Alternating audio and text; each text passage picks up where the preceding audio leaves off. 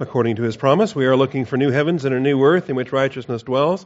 Therefore, beloved, since you look for these things, be diligent to be found by him in peace, spotless and blameless, and grow in the grace and knowledge of our Lord and Savior, Jesus Christ. Our growth comes through the Scriptures. Once again, we are in the book of Isaiah. Today we are in Isaiah chapter 27. Isaiah chapter 27. Where it will be difficult to get past verse 1.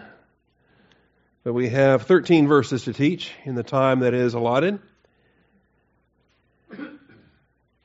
In that day, the Lord will punish Leviathan, the fleeing serpent, with his fierce and great and mighty sword.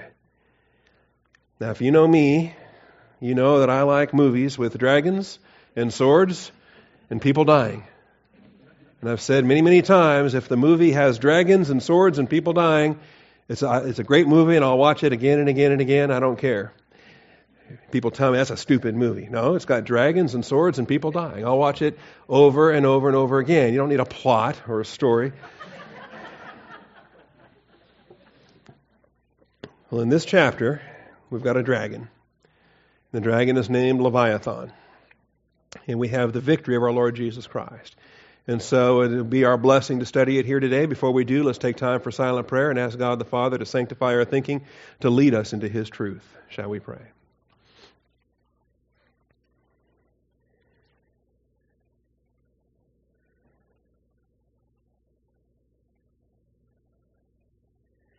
Most gracious Heavenly Father, we do thank you for the truth of your word and the blessings that we have to assemble together. This is a grace provision, Father, that you have maintained a lampstand in this location. And, Father, by your grace, we are here to study, to show ourselves approved. So we call upon your faithfulness to lead us into the paths of righteousness for your name's sake. We understand that you're not doing this because we've earned it or deserved it. You're doing this, Father, in your plan, your desire to magnify your Son. For it is in his name that we do pray. Amen. All right.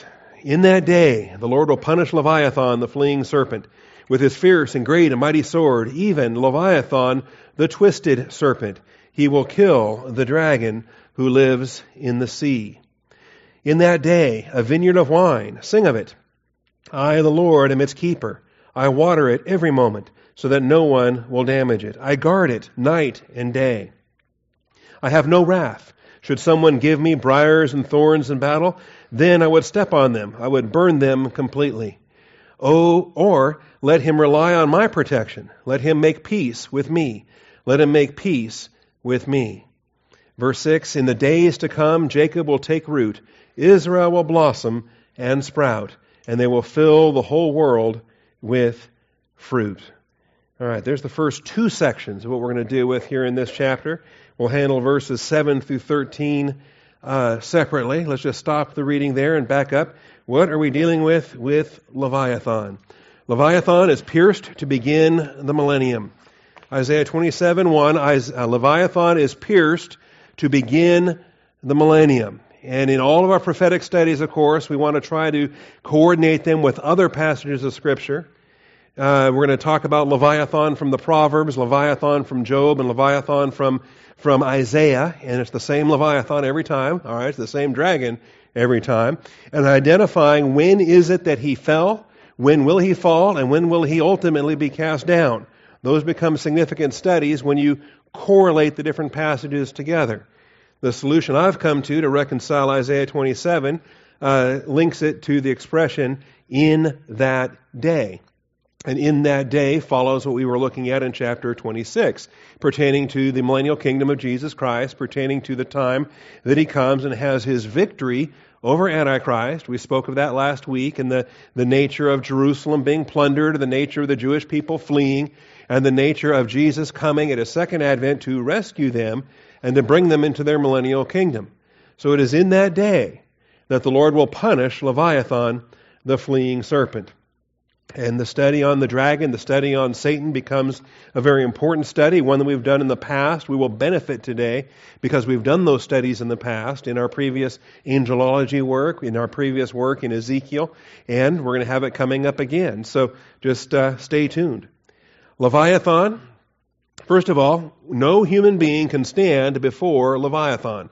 It's the whole purpose for why chapter 41 is written in the book of Job. No human can stand before Leviathan, but the God-man, our Lord and our Savior Jesus Christ, will have no trouble defeating him. This is a great promise. In fact, this paints the picture for us that God accomplishes what we cannot do. That's normal for him. We can't save ourselves, so God does what we cannot do. We cannot defeat Leviathan, so God does what we cannot do.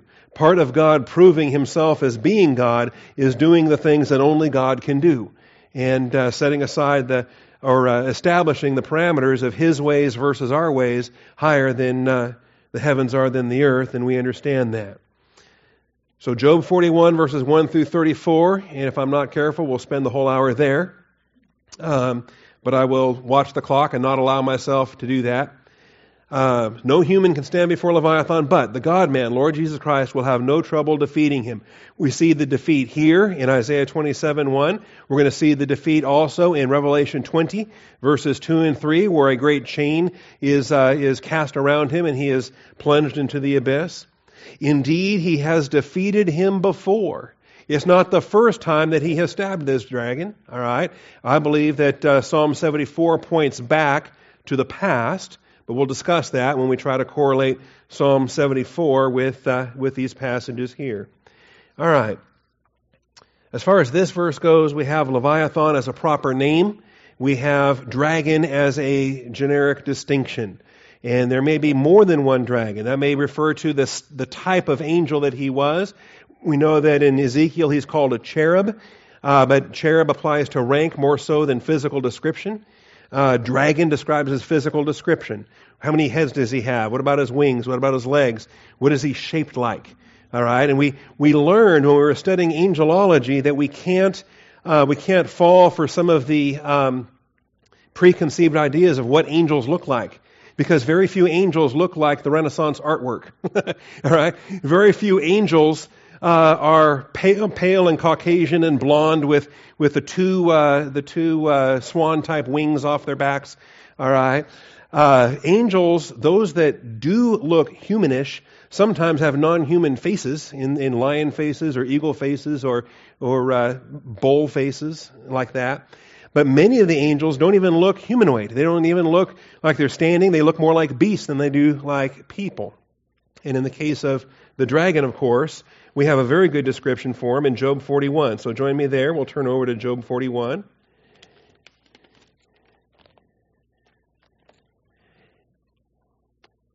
So aim for Psalms and then back up to Job. And 41 is the second to last chapter.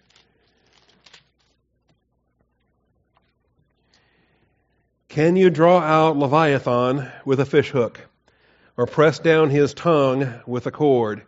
And so many people dismiss this entire chapter as if it's mythology or as if it's mythological or figurative language. All right, it's reality. This is the reason why God is putting Job in his place. Job has been taking his stand, calling God unfair in these previous chapters. Now God is putting Job in his place and saying, look here, Job, you're not God. You're not greater than me, wiser than me, more powerful than me. You can't even handle Leviathan. And that's the proof that Job is not God. All right. Can you draw Leviathan out with a fishhook or press down his tongue with a cord? Can you put a rope in his nose or pierce his jaw with a hook? Will he make many supplications to you, or will he speak to you soft words? Will he make a covenant with you? Will you take him for a servant forever? Will you play with him as with a bird, or will you bind him for your maidens? Will the traders bargain over him? Will they divide him among the merchants? You know, if you could bag a dragon like this, think about the profit you could make in different applications. Can you fill his skin with harpoons or his head with fishing spears? Lay your hand on him. Remember the battle. You will not do it again. Okay? The point is, lay your hand on him. It will be the last thing you ever touch, because that dragon will kill you. You cannot go face to face with the dragon. Verse 9, behold, your expectation is false. Will you be laid low even at the sight of him? No one is so fierce that he dares to arouse him. Who then is he that can stand before me? See, this is the whole point of God's argument. And the point is lost if it's not real. The point is lost if it's just mythology. The point is even more lost if it's a stupid crocodile or an alligator from the Nile or something that people that want to explain away spiritual things, they want to explain away miracles, they want to explain away angels. They want to try to interpret their Bible only with natural animal, zoological phenomena. This is not an alligator, and the previous chapter was not an elephant, okay? Behemoth and Leviathan are what they are, and we've studied them before. Notice now. Who has given to me that I should repay him? Whatever is under the whole heaven is mine. God is the eternal I am. God is the only being in the universe that has received nothing from anybody because he has given everything to everybody. And that includes Satan and his rebellion. Remember, Satan himself is a creature. Satan himself has been created by God and received everything he's received from God. Verse 12, the description continues. I will not keep silence concerning his limbs or his mighty strength or his orderly frame. I think this passage was the inspiration for Tolkien when he wrote The Hobbit. When he wrote Smaug and his boasting over his wings and his claws and his fire breath and all the rest of it. I believe that the inspiration for that came out of this passage right here. So I will not keep silence concerning his limbs, his mighty strength, his orderly frame. Who can strip off his outer armor? Who can come within his double mail? Who can open the doors of his face? Around his teeth there is terror. His strong scales are his pride, shut up as with a tight seal. One is so near to the other, that no air can come between them. They are joined one to another. They clasp each other and cannot be separated. He sneezes forth, his sneezes, flash forth light, and his eyes are like the eyelids of the morning. Hardly a crocodile at this point. Out of his mouth go burning torches. You ever seen a fire-breathing crocodile in the Nile River of Egypt? All right, this is not a zoological animal. This is entirely the dragon. As a matter of fact, it's the fallen dragon I should highlight for you. Because when you read his description in Ezekiel 28, he's jewel-encrusted. There's no diamonds and jewels here. There's no beauty here, just terror. Ugly terror and power in the fallen dragon. So out of his mouth go burning torches, sparks of fire leap forth. Out of his nostrils smoke goes forth as from a boiling pot and burning rushes. His breath kindles coals, and a flame goes forth from his mouth. In his neck lodges strength, and dismay leaps before him. Now, I have no trouble seeing a fire-breathing dragon in this chapter, but it's amazing the commentaries you'll read and the skeptics and the doubters and folks that say, well, that's not real. That's just mythology. That's just legend and so forth. In any event, like I said, I could get lost in this chapter for the whole hour and then show you video clips of Smaug and The Hobbit. And no, we want to edify. Let's learn the lessons on this, though. Understand, our adversary is the dragon, not a myth. The real adversary that seeks to devour us. His heart is hard as stone, even as hard as a lower millstone. When he raises himself up, the mighty fear. Because of the crashing, they are bewildered. The sword that reaches him cannot avail, nor the spear, the dart, or the javelin. Even if you get close enough to try to stab him, I'm not going to do anything. He regards iron as straw, bronze as rotten wood. The arrow cannot make him flee. Sling stones are turned into stubble before him. Clubs are regarded as stubble. He laughs at the rattling of the javelin. His underparts, he's got no weak spot, not even in the underparts. They're like sharp potsherd. He spreads out like a threshing sledge on the mire. If you get under there thinking you're going to find a weak spot, look out. That's not going to be a fun day either when he starts threshing in that regard. All right, almost done. He makes the depths boil like a pot. He makes the sea like a jar of ointment. Behind him he makes a wake to shine. One would think the deep to be gray-haired. Nothing on earth is like him. He is unique. He was the greatest of all the angelic beings ever. Nothing on earth is like him, one made without fear. He looks on everything that is high, and he is king over all the sons of pride. Oh, that title is so important. That title is where you end up connecting Isaiah 14 and Ezekiel 28 and all the passages that talk about God is opposed to the proud, but he gives grace to the humble. God is the adversary to this dragon, but he exalts and glorifies Jesus Christ. If you can't figure that out as the plan of God, then I don't know what we've been doing all this time. He is opposed to the proud and gives grace to the humble. The angelic conflict is why there's humanity in the first place, resolving the original angelic conflict that happened long before Adam and Eve. So, in the consequence here, if man cannot stand before this dragon, what a contrast when we realize that Jesus Christ accomplishes what you and I cannot do. All right? In fact, he's done it before. He's going to do it again at least once. And depending on how you understand the final issue here. Let's look at Revelation chapter 20 and see what is yet to happen in human history. But it is promised. All right? It is promised. You know, Hollywood makes all their movies trying to scare people, turning Armageddon into a scare word. We shouldn't be afraid of Armageddon. Are you kidding? Armageddon, that's when we win. Okay? Don't be afraid of Armageddon. Be excited for it, because even before Armageddon, you and I are going to be resurrected and glorified.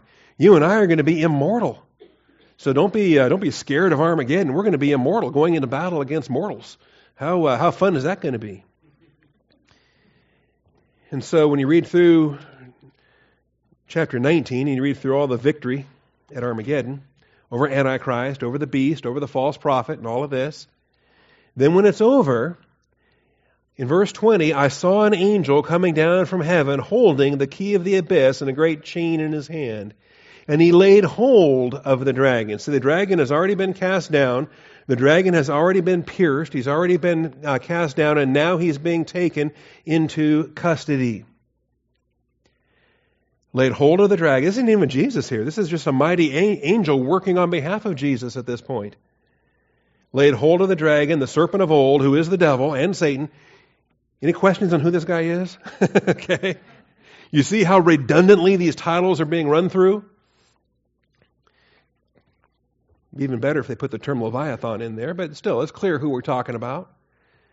The dragon, the serpent of old from Genesis 3, the devil, Satan, bound him for 1,000 years and threw him into the abyss, shut it and sealed it over him so that he would not deceive the nations any longer until the 1,000 years are completed.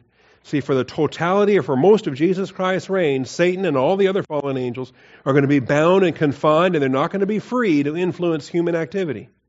And human activity is still going to rebel even without angelic influence or demonic influence. But after these things, he must be released for a short time. There is a final release that's going to take place because I believe this is the Father's good pleasure to destroy Satan himself personally, to not assign that assignment to Jesus Christ, but to personally send forth the fire from heaven to consume the dragon once and for all. And so this happens at the end of the 1,000 years. Verse 7, when the 1,000 years are completed. You see how fast that went by? Right? Did you realize that 1,000 years can go by just like that? And you're like, wow, where did the time go? All right? Just think about that. Because all through these verses we're talking about 1,000 years, 1,000 years, 1,000 years, but then in verse 7 it's over. When the 1,000 years are completed, Satan will be released from his prison. Well, why? Does that bug you? Why? Why does he get released? It says he must be released for a short time. But why? Why is it a must? Why does God put himself under an obligation? God doesn't have to do anything if he doesn't want to. Yes, he does. God must be faithful to his own plan, and his own plan has called for volition to be expressed. And that includes the human demand for the release of Satan. He will give Satan to the nations that want him. They're going to demand Jesus step off his throne. They're going to demand that Satan be released. If you want a preview on that, they've done it once before. They demanded for Barabbas to be released, and they demanded for Jesus to be crucified. So there's your shadow, your typology that precedes the fulfillment here with the demand for Satan to be released from his prison. All right. Then when he leads the rebellion, it says in verse 8, he will come out to deceive the nations which are in the four corners of the earth. This is the final Gog and Magog rebellion, patterned after the Ezekiel attack. All right. To gather them together for the war. The number of them, well, he scraped together one or two malcontents. No, that's not what it says. All right, it says the number of them is like the sand of the seashore. By the time Jesus Christ has finished his 1,000-year reign, the bulk of humanity on planet Earth is sick and tired of God on his throne. Isn't that something? And here we think if we just had perfect government, all the problems would be solved. Or if we just had perfect environment, all the problems would be solved. No.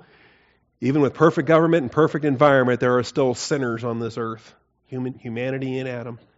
And humanity in Adam is capable of doing what we see here in this chapter. So, they come up on the broad plain of the earth in verse 9, and they surrounded the camp of the saints in the beloved city, and fire came down from heaven and devoured them. This is the final destruction of the dragon. Fire came down from heaven and devoured them. And the devil who deceived them was thrown into the lake of fire and brimstone, where the beast and the false prophet are also, and they will be tormented day and night forever and ever. In fact, the fire itself was designed for the angels. The fact that humans also get thrown in is a later development in the process. Indeed, he has defeated him before. Psalm 74. I take this as a past battle. Not everyone does. But in Psalm 74, the psalmist is speaking as if this is a completed activity. Although it could be looking forward prophetically and writing about it in a past completed way. Sometimes that happens, and that's worth considering. Psalm 74, verses 13 and 14. I think it's past. And to me, we have a connection here with the Exodus. We have a connection here to what happened when God redeemed his people out of Egypt.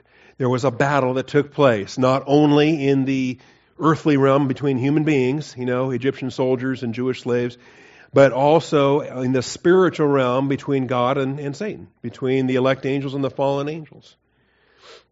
We know that those powers were at work when Moses was doing his miracles and Pharaoh's sorcerers were doing their miracles, and they had a real battle that was going on. All right. So in Psalm 74, I guess I'll skip on down here. Verse 12 says, Yet God is my king from of old, who works deeds of deliverance in the midst of the earth. See, he's an eternal God, but he operates within time. He is both transcendent and immanent in the dimension of the earth and within the boundaries of time. So my king from of old, my eternal king, who works deeds of deliverance in the midst of the earth. You, yourself, divided the sea by your strength. Did Moses do that? Who parted the Red Sea? God did. You broke the heads of the sea monsters. Now that's unfortunate. Just translate it dragon. Translate it the same way it's translated in Isaiah 27:1. The dragon who lives in the sea. Why are we rendering this as sea monsters? The Hebrew is tanin. We should be okay with that. That's why we find out that different Bible translators use different committees for, there was one working team working on the Psalms. There was another working team working on the prophets. And there should have been a general Old Testament editor that came through and coordinated everything so that they were consistent in the terminology. So you don't end up with dragon in Isaiah 27 and sea monster in the Psalms. It's unfortunate. But this one dragon has multiple heads, by the way. And we see that in Revelation also. Verse 14, you crushed the heads of Leviathan. You gave him as food for the creatures of the wilderness. You broke open the springs and the torrents. You dried up ever-flowing streams. So here's the description of the activity here. Satan has been defeated before. He's been defeated multiple times before. He had his own rebellion, first of all, on the original angelic earth that left the world a wilderness, that left the world tohu abohu. He continues to have defeats at other times. This is a picture of the Exodus. He has other defeats at other times. He will be ultimately defeated at the second advent. He will be cast in chains, the final fulfillment at Gog and Magog, when he's thrown into the lake of fire, never to rise again. All right? Never to rise again. All right, if you want more on that, I recommend our angelology series, and you can do more dragon studies. You can find the gems and the jewels in Ezekiel 28, and come back here to Job and see the dragon description in Job 41. We know in the coming tribulation that humanity will be in particular trouble. The tribulation will be particularly dangerous for humanity because the cast down dragon will be filled with fury. Back to Revelation again, Revelation 12. This dragon is dangerous enough as it is. The dragon is dangerous enough as it is. Before then, he's angry. Look out. Because in Revelation chapter 12, the dragon is angry. Revelation 12, verses 7 through 12. Things are going to get worse. I realize there's a whole lot of folks out there that are telling you that things are getting better. And there's a branch of theology that says things are getting better. And we are bringing in the kingdom. And it's just as soon as we bring in the kingdom, then we can hand it to Jesus when he gets here. And he'll be very thankful and say, thank you for making my kingdom for me and bringing me back. All right. That's not our theology. We know that evil men and impostors are going from bad to worse, and this world is getting worse. And when Jesus Christ does return, we'll even find faith on the earth, we're told. Okay? No, things are getting worse. And when the dragon is cast down, it's really going to get bad. Revelation chapter 12.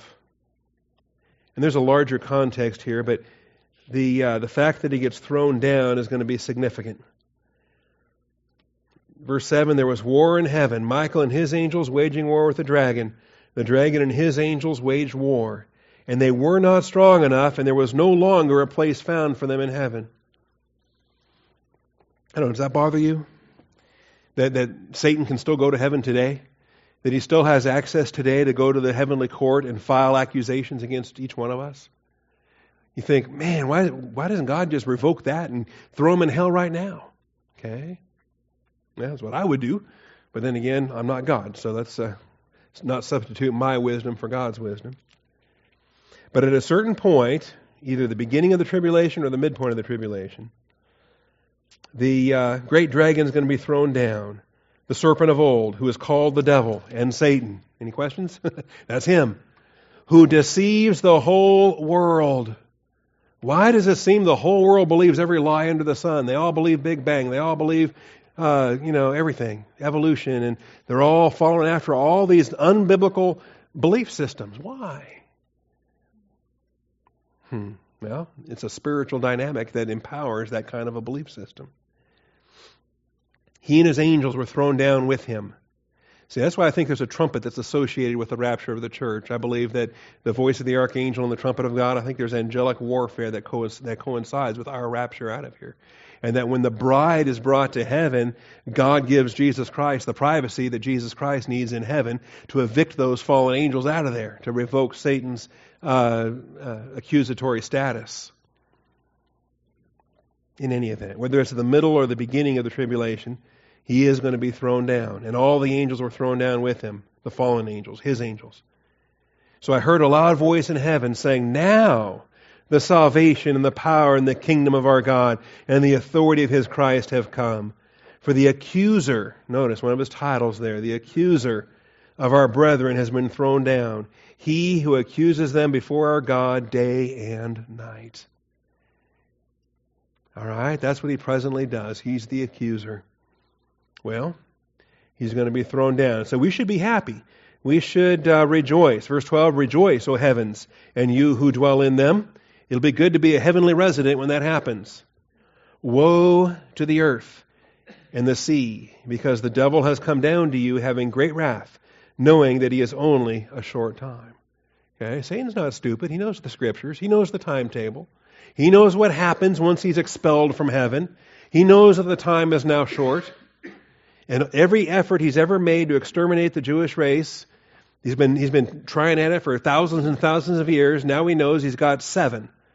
Or 3.5, all right? Now he knows that he's got a very, very short time to try to exterminate the Jewish people.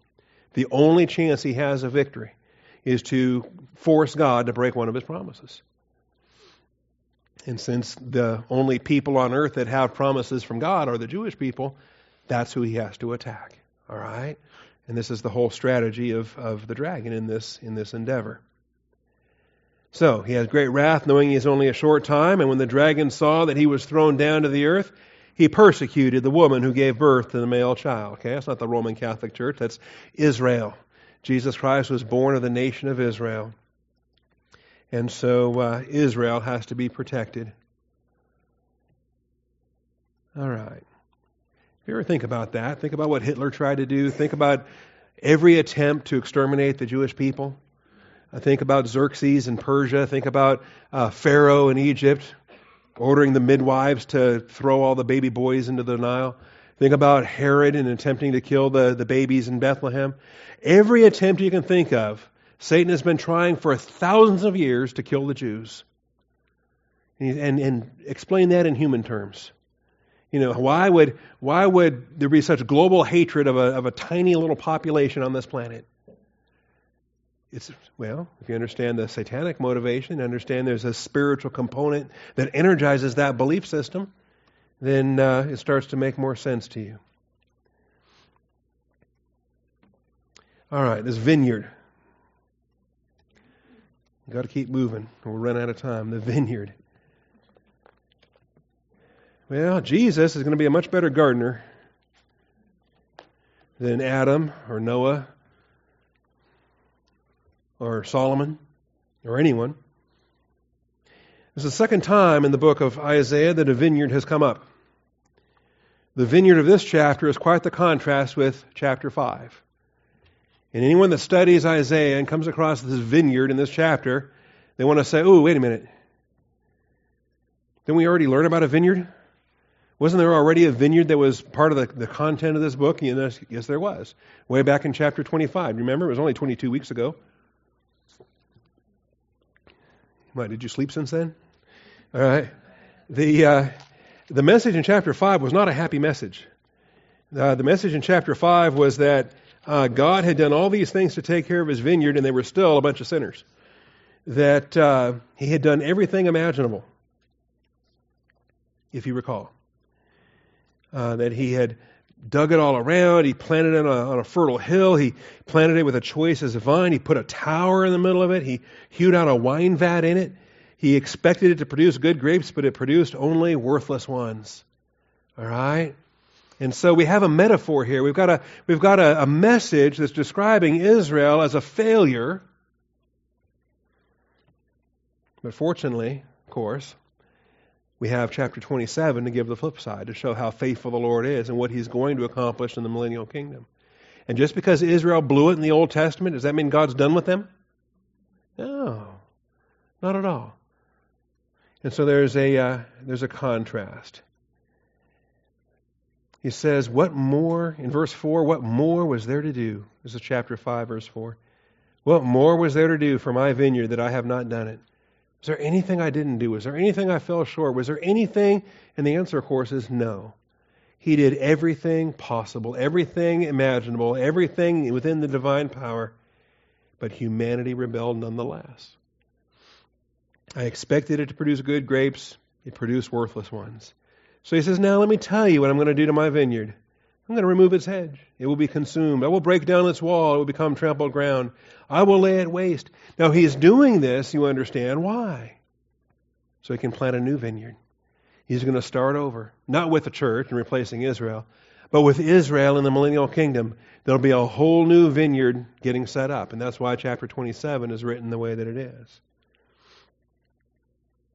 All right, so anyway, chapter 5 was kind of sad, and the end of that vineyard and the judgment that they're going to come under, the tribulation that they're going to come under. Okay, and to me, this is, I mean, first of all, it's kind of good for us because it's not our judgment. Okay, but if you think about it, you understand that there's a purpose for the tribulation. There's a purpose for why God is afflicting Israel in the tribulation. Why he's allowing Antichrist and all the Gentiles to trample down the Jews in the tribulation. It's discipline designed to bring them to humility, to bring them to accepting their Christ. There's a reason for it, and that reason has nothing to do with the church. With you and me in the body of Christ, or you and me in the church age, we have no part of it. It is irrelevant for us to be a part of Israel's judgments. Why would I, and for folks that, these post-millennial non-rapturists that think that we're cowards for running away from the tribulation, I would say you're a moron for looking forward to judgment that you have no part in. You might as well just go marching around Jericho 7 times and blow a trumpet. There's just as much biblical application there. That was not written for you. Are you going to build an ark and start putting animals on it? That wasn't written for you either. All right, let's rightly divide the word of truth. Let's understand what is it that the body of Christ is expected to achieve. What is the purpose for the tribulation of Israel, the time of Jacob's trouble? It has nothing to do with the body of Christ. We're neither Jew nor Gentile. God is going to discipline his earthly covenant nation, and then he's going to discipline all the Gentile nations of the earth. Guess what? That's not us either. We are called out from all the nations of the earth. We are a heavenly citizenship. And before tribulation is ever unleashed, the bride is going to be raptured anyway, when it comes right down to it. That's why these passages are important. Adam, Noah, and Solomon all failed in their gardening endeavors, in their gardening/vine dressing endeavors. Jesus will have no such defeat. Adam, of course, was placed in the garden, told to cultivate it, to keep it, and he blew it. Genesis 2:15. Noah, after the flood, he planted a vineyard, and first thing he does is get drunk off of it. Conflict then with his youngest son and the circumstances of Genesis chapter 9. That's a pretty ugly chapter at that point. Even Solomon, maybe we're least familiar with Solomon, in Ecclesiastes chapter 2.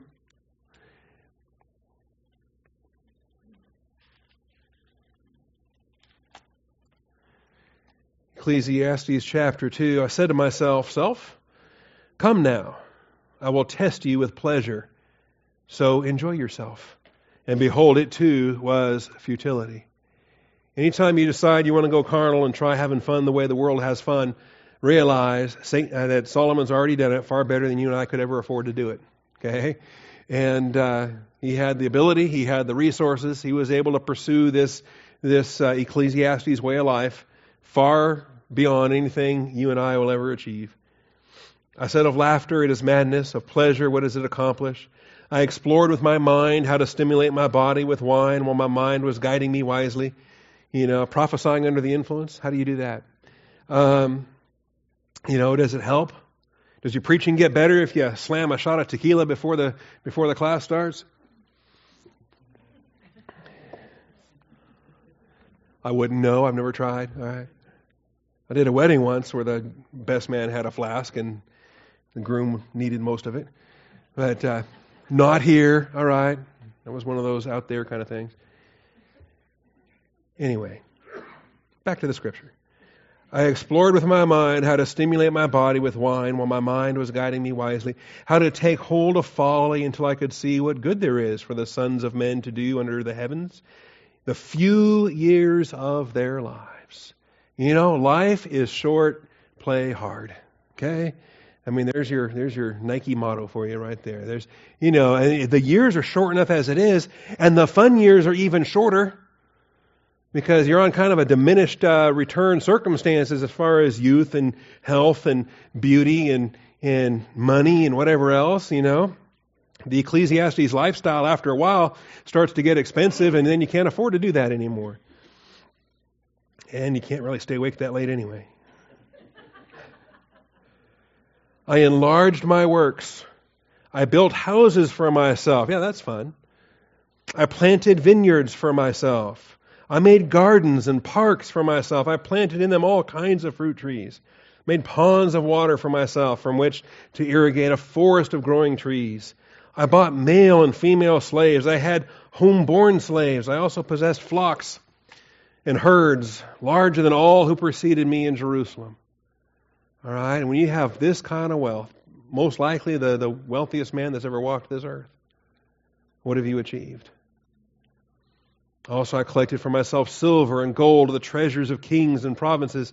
I provided for myself male and female singers and the pleasures of men, many concubines. Well, you know, when you only have 1,000 wives, you need concubines too, right? No, that, 1,000 includes the concubines, wives and concubines together for 1,000 total. Then I became great and increased more than all who preceded me in Jerusalem, and my wisdom stood by me. See, when all of this is done, what has he achieved? Okay? He totally blew it. The prosperity test, he totally blows it. But Jesus Christ, what a delight. When Jesus Christ plants the vineyard, why does he plant a vineyard? What's the purpose in wine? Why do you have wine with your sacrifices? There is actually a valid purpose for wine, a biblical purpose for wine. It's a part of our worship. It's part of our fellowship. It's part of our blessing and our delight. See, Jesus will have no such defeat. Isaiah 27:6, we've already said. Israel will blossom and sprout. They will fill the whole world with fruit, and that is the fruit of the vine, the fruit of his vineyard here. Israel becomes the global exporter for the finest wine ever seen to all the nations of the millennial earth. I wonder if the French are going to be upset about that. If they're going to insist that, you know, you can't call it champagne unless it comes from, or you can't call it, they're very sticky about, or picky about calling things if they're named after French places. They say, you can't call it that if it doesn't come from the French place. Well, in the millennium, they probably won't care. What's the purpose for wine? What's the purpose for alcohol? Why did God design that? Why does God do the things that he does? Why does bacon taste so great? He could have designed us like sheep, where our diet consists of grass, one flavor. And, you know, I'm assuming grass has one flavor. I've never compared grass types in their flavor. But why do we have beef and pork and chicken and all the bacon and all the ham and all the varieties of flavor? Why do we have the different smells? Why do we have the different colors? Why do we have beauty the way that we have? Why did God design us to have the capacity to appreciate those beauties? Why do we make different sounds? Why are there high voices and low voices? Why are there blendings of voices? Why is there beauty? I think beauty itself is an apologetic for the existence of God when it comes right down to it. Psalm 104, verse 15. Let's see. What does he say? This is everything that God does. Bless the Lord, O my soul. All the things that God does. And he's just so smart in everything that he does. Birds are singing, and all the animals are doing what they're doing. He causes the grass to grow for the cattle, vegetation for the labor of man, so that he may bring forth food from the earth, and wine which makes man's heart glad. There's a purpose for it. It's a benefit to humanity, so that he may make his face glisten with oil, and food which sustains man's heart. The trees of the Lord drink their fill, the cedars of Lebanon which he planted, the birds and so forth. But just pinpointing there in verse 15, wine which makes man's heart glad. There is a purpose for it. There's a design for it. Now, has the fall affected things? Of course. The curse on the earth, has that affected the vine? Of course. Has it affected our body? Absolutely. Our present body is very addictive in nature, and that's the consequence of sin. But guess what? In the coming millennial kingdom, that's done. All right, our body is going to be resurrected and glorified. No more addictions. No more addictive human weaknesses in our glorified state. And the vine that he's producing, that Jesus is producing, won't be under that curse. All right? What a blessing. Making man's heart glad. Think of the relaxation value that has. Finally, there's a parable in Judges 9, and I said if I had enough time, I'd get there. I think we're probably too short. Just real quickly, Joshua judges Ruth. Judges chapter 9. I'll just bring it to your attention, and then maybe, I don't know, if you have any questions, we can talk about it Wednesday night or something. But in Judges 9:13, another reference to wine. They're trying to find somebody to be their king, and they keep getting turned down. And this is all in an allegory, all right? So understand it for what it is. And in verse 8, the trees go forth to anoint a king over them, and they said to the olive tree, reign over us. And the olive tree said, shall I leave my fatness, which God and men are honored, and go to wave over the trees? You know, I got a purpose, and that purpose isn't being a king. No, thank you. Then the tree said to the fig tree, you come reign over us. But the fig tree said to them, shall I leave my sweetness and my good fruit, and go to wave over the trees? There's a purpose for fig trees, okay? Then the trees came to the vine and said, you come reign over us. And the vine said to them, shall I leave my new wine, which cheers God and men, and go to wave over the trees? And I think, I have to look at that. I think it actually references the Elohim, the created angels and men, and go to wave over the trees. Finally, all the trees said to the bramble, you come reign over us. And the bramble says, okay, got nothing else better to do anyway. I'm kind of part of the curse as it is anyway. If in truth you are anointing me as king over you, come and take refuge in my shade. But if not, may fire come out from the bramble and consume the cedars of Lebanon. All right, well, that's an allegory, and there's a whole lot more in that, and I'm not going to teach that this morning, but it still points out, what does it point out about the vine? What's the purpose for the vine? Why did God create certain things to ferment? Why did God create a fermentation process? And everybody wants to assume that, well, it wasn't like that before the fall. Wait a minute. Okay, it got damaged after the fall, certainly. But it's going to be a feature in the millennium, and it's going to be a feature on the new earth. When there is no more sin, there is no more death. So what was the design of alcohol before the fall? Anyway, vineyard, things to look forward to. Finally, why is there a tribulation? The tribulation of Israel is their national threshing in preparation for holiness in the millennium. The tribulation of Israel is their national threshing. Now, I put refining in parentheses so that you understand I'm going to mix my metaphors probably pretty extensively in this time. But I'm mixing the metaphors because Scripture mixes the metaphors. Here, it's an agricultural context, and so it's threshing. Elsewhere, if it's metallurgical, if it's metalworking, then it's refining.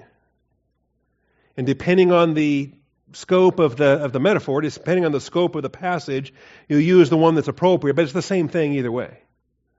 It's the same concept behind it all. That is, divine discipline is designed to produce repentance. That's what threshing's about. That's what refining is about. That's what discipline is about in your life and in my life and on a national basis to Israel in the tribulation. So the tribulation of Israel is their national threshing in preparation for holiness in the millennium. And this is really the context here for verses 7 through 13. And a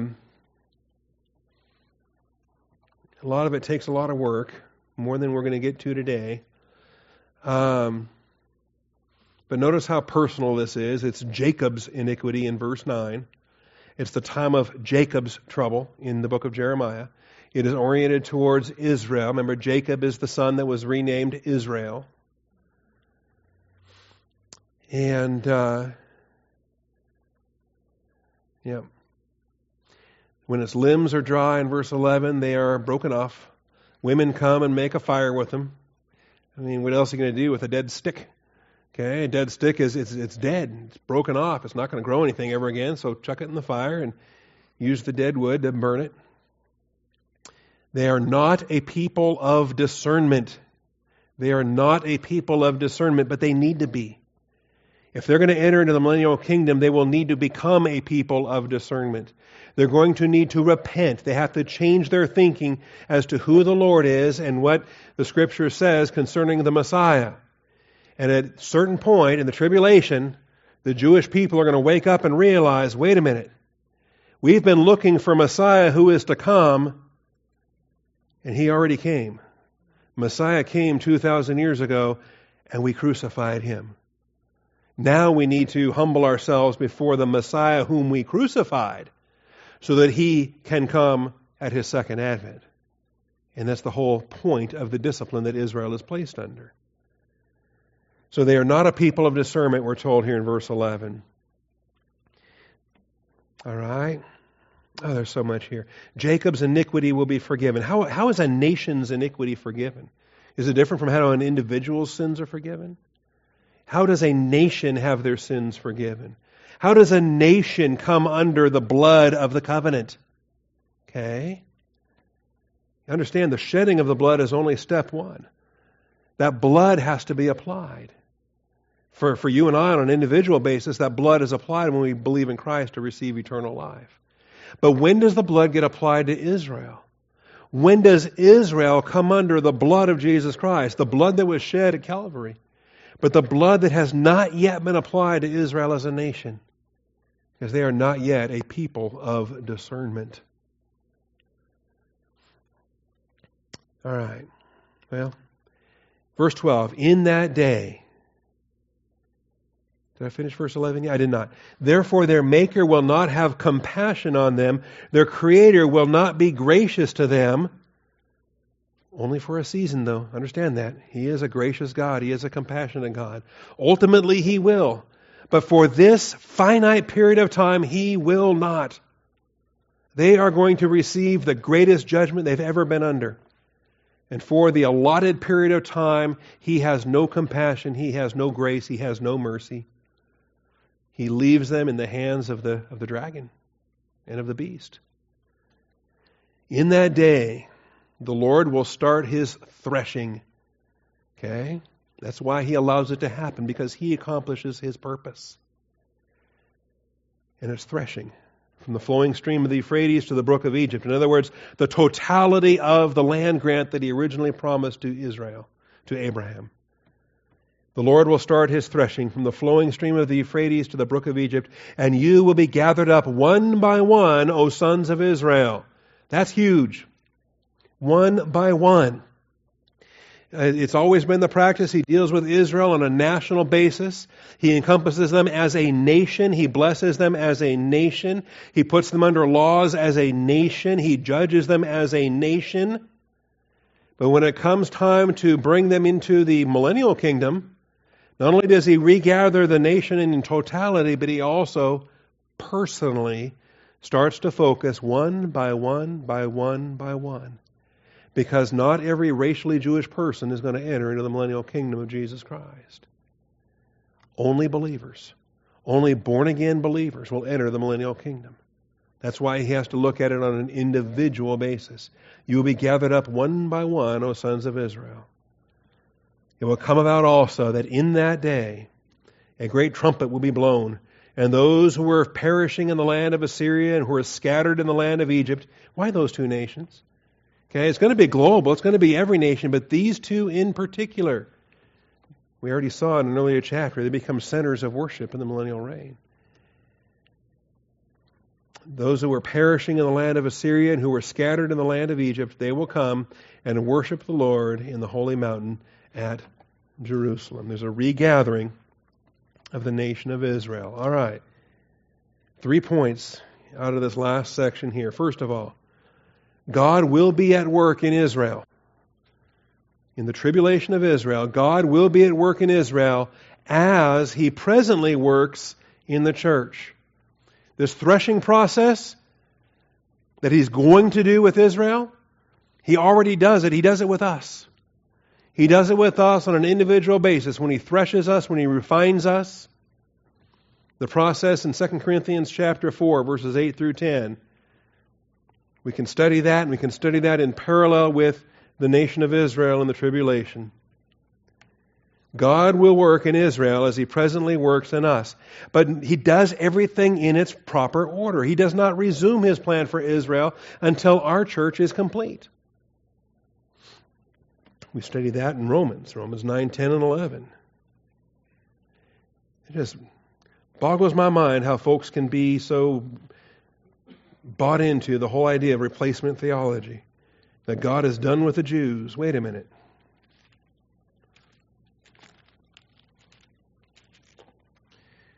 2 Corinthians 4, verses 8 through 10.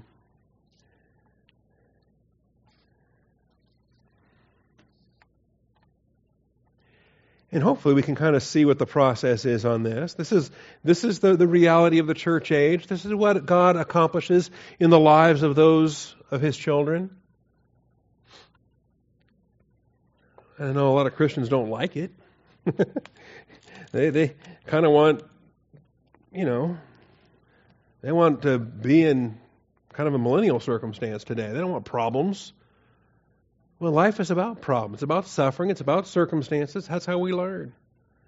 We have this treasure in earthen vessels so that the surpassing greatness of the power will be of God and not from ourselves. Afflicted in every way but not crushed. Okay? Now, these apply to us. Think of them in terms of Israel in the tribulation. They're going to be afflicted in every way but not crushed. He will save a remnant. He's going to deliver the believers through and enter them into their millennial kingdom. Perplexed, but not despairing. I'll be honest, there's times where you just shake your head and say, I don't have any answers, I don't know. What are we going to do about this? I don't have an idea, but God does. All right, so I'm not despairing because He has a plan and He knows what He's doing. Persecuted, but not forsaken. Struck down, but not destroyed. Always carrying about in the body the dying of Jesus. This is huge. This is why you and I submit to our afflictions. We submit to our conflicts, our undeserved suffering, everything that we go through. Or at least we're supposed to, so that we can be a testimony of Jesus Christ to others, so that the life of Jesus may also be manifested in our body.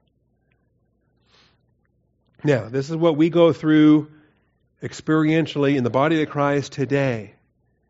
This is how we grow. For Israel, this is how they're going to be prepped as a nation. This is how they're going to be prepared for the millennial kingdom. You ever think about that?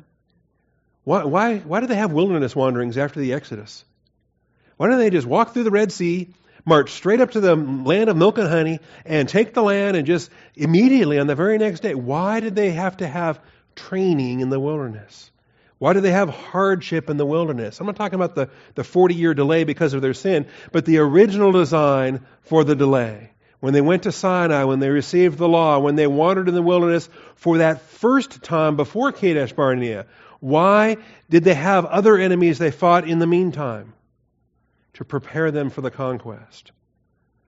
The wilderness was their proving ground. The wilderness was their preparation for the kingdom. Threshing and refining are the processes by which chaff and dross...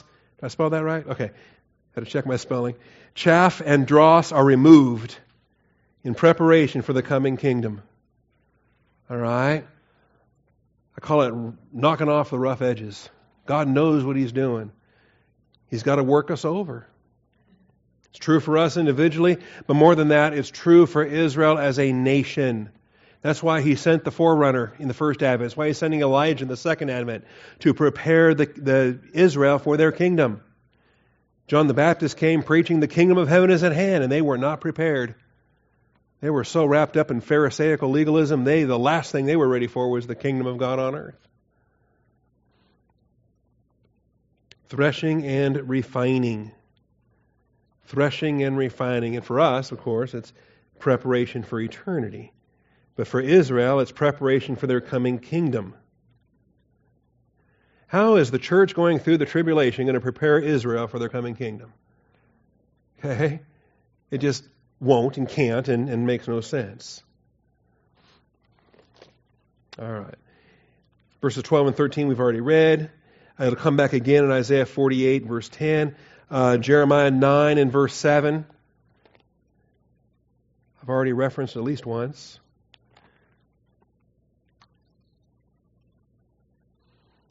Therefore, thus says the Lord of hosts, behold, I will refine them and assay them, and what else can I do because of the daughter of my people? What else can I do? He's preparing his people for the kingdom. Malachi 3, verses 1 through 4. How does he close the Old Testament? What is the last word in the Hebrew canon?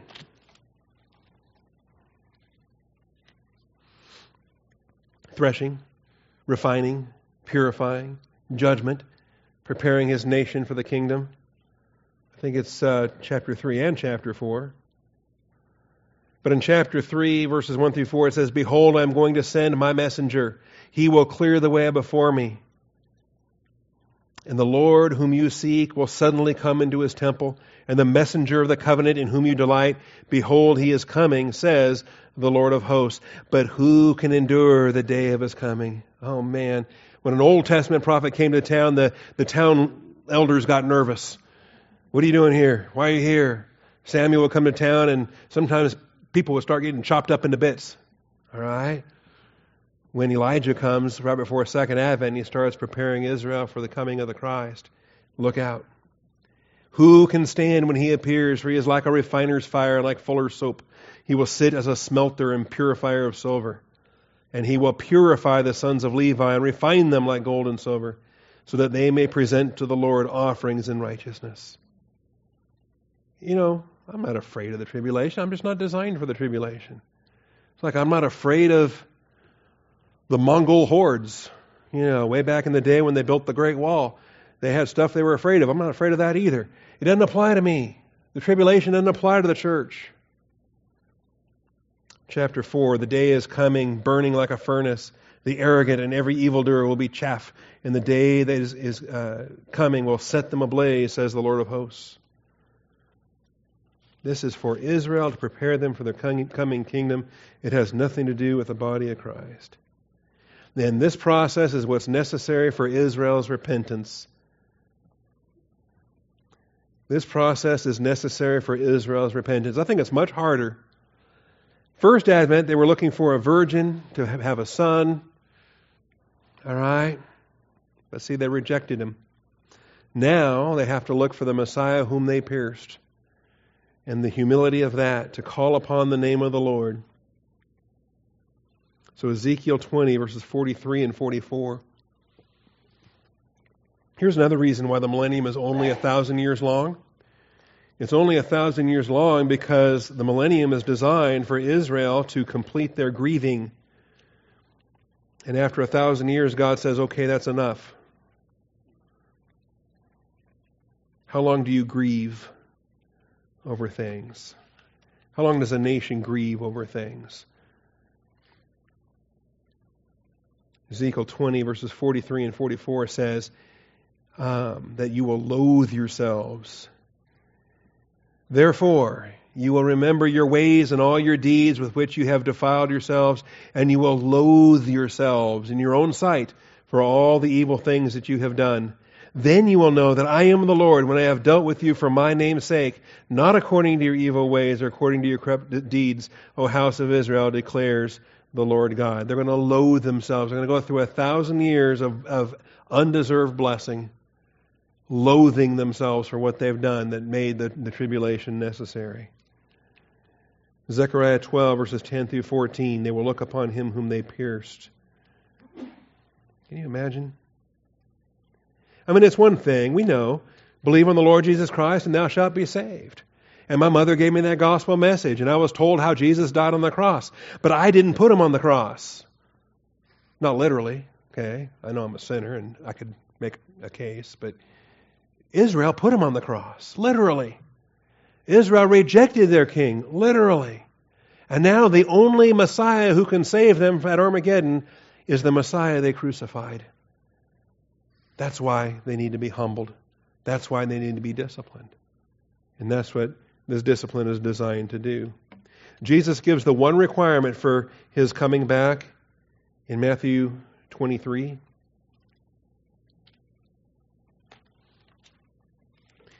Verses 37 through 39. "Jerusalem, Jerusalem, who kills the prophets and stones those who are sent to her." My last passage, I promise. "Jerusalem, Jerusalem, who kills the prophets and stones those who are sent to her. How often I wanted to gather your children together the way a hen gathers her chicks under her wings, and you were unwilling."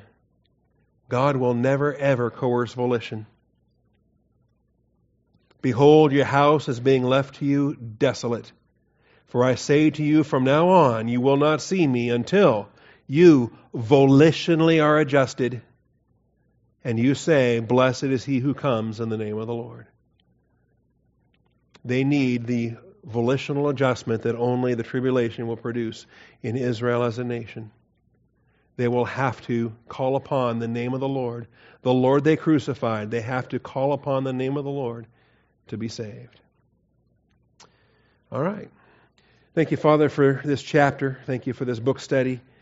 Father, I pray that we would be humble before your truth. We identify that dragon as ferocious as he is, and yet we have armor. You have equipped us for victory. And I pray that we would understand the empowerment of that armor, the empowerment of our weaponry, the power of our humility before you as we humble ourselves before you. Father, teach us the full applications of everything we've looked at here today. Sometimes I think this chapter by chapter approach is overwhelming, Father. Just too much information, too much content. All we're getting is a big picture, and we know there's more. We know we need to go back. We know we need to dig it out a little bit deeper.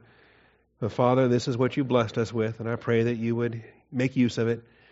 Equip us with this big picture to have the overview of what the church is designed for, what Israel is designed for, what's our destiny, what's their destiny. Help us to understand these things and explain them to others. And I do thank you, Father, in Jesus Christ's name. Amen.